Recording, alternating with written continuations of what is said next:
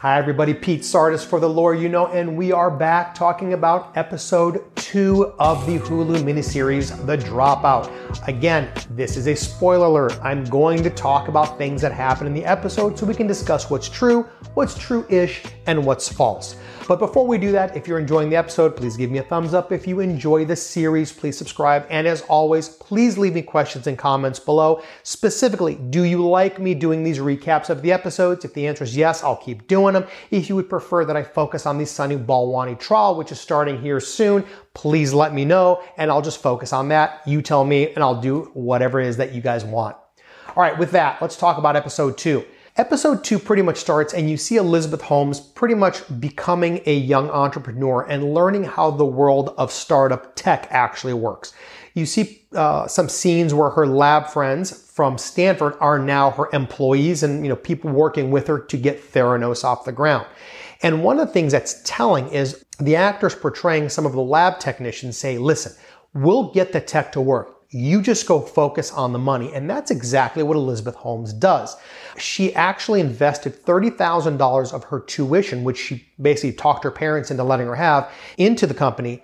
And she raises about $6 million from her friends and family to push the startup. This is kind of where the importance, I think, of Sunny Balwani also comes into play. We realize that she met him back in 2002 and the relationship starts somewhere in 2004, 2005 timeframe, which is right about the time she had left Stanford and started Theranos. And it portrays Balwani basically as a mentor and a teacher. He's showing her how to get out there and how to, you know, go to those venture capital people and how to solicit money for a startup. And again, the episode kind of walks through Elizabeth Holmes going from startup to startup, and you see all these, uh, I don't know, snooty investor types basically telling her no because either she's not presenting it well or she really can't, she's not uh, connecting with them to get the, those investor dollars. But one of the things that I think is um, necessarily a part of creative license is Balwani begins to say in the episode that, you know what, you're too beautiful and no one's going to take you seriously. And he's trying to craft her into being a little bit more uh, business savvy than college girl. Uh, I believe that this is true, and I think that if you looked at the testimony, Elizabeth Holmes testified to you know the control that Sunny had in almost every aspect of her life. You also see the text messages between the two of them, and I can see that he is the type of guy that would try to craft her into the person he believes she needs to be. Now, did it actually happen in that type of a, um, you know, timing wise? I probably don't think so. Again, a little bit of creative license, but yes, it is true. Sunny Balwani was the catalyst that made her go out there and look for those venture capital dollars. Now, in this episode, we meet Don Lucas. Yes, Don Lucas is a real person. Don Lucas has a company called the Lucas Venture Group, and this is a venture capitalist that has funded a lot of Silicon Valley startups and has made a fortune for himself and his investors doing it. I believe that the portrayal of Don Lucas and Elizabeth Holmes' relationship is pretty accurate. If you look at the interviews uh, from real people about Elizabeth Holmes and Don Lucas, it seems like Elizabeth Holmes was like a granddaughter to him. Obviously, he was very impressed with her. Uh, she could do no wrong. And if Elizabeth said something to Don, Don listened to her, frankly, to his own detriment. So he did invest in the company. He, in fact, saved Theranos from bankruptcy at one point with his investments. So that, in fact, is true. Don, uh, um, Don Lucas did come on board and was part of the Theranos story for a long time. The second person we meet is Larry Ellison. If you don't know who Larry Ellison actually is in real life, he is one of the founders of Oracle. And in the uh, episode, what it happens is Elizabeth Holmes shows up wearing a life vest going on to his yacht to talk to him. I think that's the way it happened? Probably not. I don't think she is so socially awkward that she would show up wearing a life vest to a yacht, but regardless, he did, in fact, have a meeting with Elizabeth Holmes. And I do believe that he did have a conversation with her that led her to believe that all she needed to do was raise the money and the tech would catch up to the place where she was telling people it was going to be. In fact, Larry Ellison in a lot of interviews that he's done, you know, in, in real life, had talked about the fact that when he was setting up the, the um, the database management system, which became Oracle, it didn't really work and it didn't do the things that it's, that he was touting that it did. But he basically told everybody that it did in order to get the money in the door. And he actually tells her on the boat, go get the effing money. And that's, I think, true. And this may be a slight on the culture of Silicon Valley back in the day, which was you have a great idea. If it works, it will be monumental. Just tell everybody it works until it actually does. And I think Elizabeth Holmes, and realize she's 19 years old, maybe 20 years old at this point. You know, she, she's young, especially to be in this industry, and she may have taken it maybe a little too close to heart. But to be clear, yes, this is true-ish. This meeting did happen. Larry Ellison did, in fact, uh, tell Elizabeth Holmes, you know, to go get the money. Larry Ellison was very clear about the fact that even when they launched Oracle, there were bugs in the system that were huge. So I believe this did, in fact, color her understanding of how she needed to do business to be successful in this industry. The prototype, and I don't want to call it the Edison machine because this, in fact, was a prototype at this point. Were there a lot of machine errors? This is absolutely true. We know it from not only the real life interviews of the people involved, we know it from the evidence in the trial, we know it from Elizabeth Holmes' own testimony at trial. Yes, sometimes it would give them a good result. Other times it didn't. Uh, it was very inconsistent, and the concern that the staff had was they couldn't figure out why sometimes they got a reading and sometimes they didn't. And if you look at the series, uh, episode two talks about you know the guys in the lab going, "Well, I get it to work between 68 and 77 degrees. Is it a temperature issue?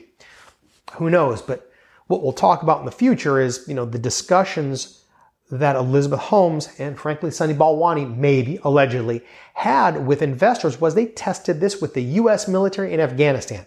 Not at 68 to 77 degrees you didn't because in Afghanistan it's either really really cold or it's really really hot. So the reality is if those were their temperature parameters, it couldn't have possibly been functional in a combat environment. And in the series, right before Elizabeth Holmes goes to Switzerland to pitch Novartis, the team says, man, I wish we had more time for trials, meaning that they know at this point that the tech does not work, but they're going to go pitch it anyway because, hey, that's what the venture capital guys told her to do. With that, Novartis pitch. Did they go to Switzerland? Yes, they did. Did they work all night because they found out that the Theranos Edison prototype was not functioning? For all accounts, the answer is yes. They actually found out when they got on the ground that it wasn't working right, so they worked feverishly all night trying to make it work. Did they do the Novartis demo in Switzerland and use fake readings? Maybe true. The names of the actual witnesses have been changed uh, in the show, but it looks like if you go back to the Bad Blood, the book that John Carreyrou wrote, uh, it discusses that this actually happened in California and that the California team sent either a fake result or a pre-recorded result to Switzerland in order for the demo to show a reading. So yeah, let's just say this is pretty true. I don't know exactly how accurate it was that they used a fake result versus a, a pre-recorded result at the actual facility, but I do believe that whatever Novartis was pitched was in fact not true. The Christmas party. Does Elizabeth Holmes get a little bit too crazy after getting 160 something million dollars worth of capital?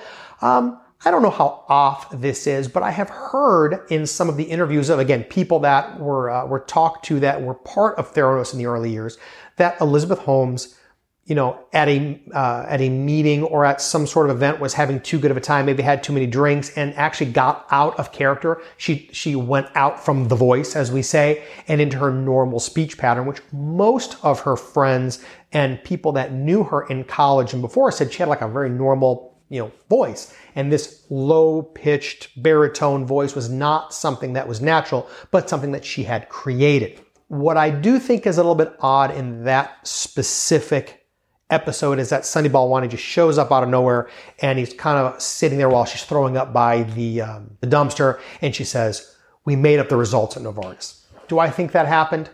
No. And I'll tell you why I think it didn't happen.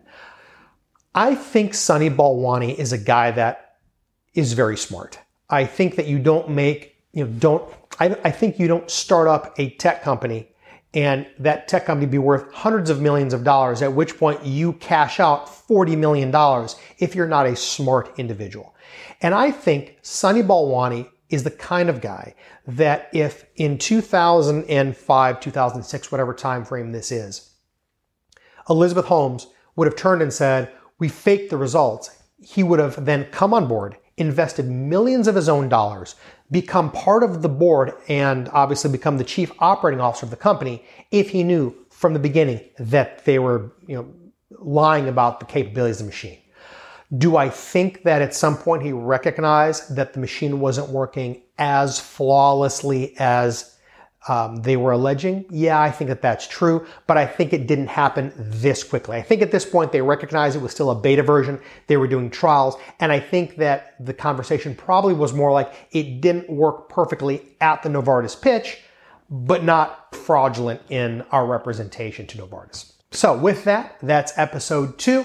If you like this episode, give me a thumbs up. If you're enjoying the series, please subscribe. And again, please let me know in the questions and comments below what you would like for me to talk about. Specifically, if you have questions about the episodes that I haven't answered that you'd like for me to answer, I'm happy to do it. Or if you don't really find any value in this and you'd rather me just focus on the Sunny Balwani trial, happy to do that too. You let me know and I'll see you soon.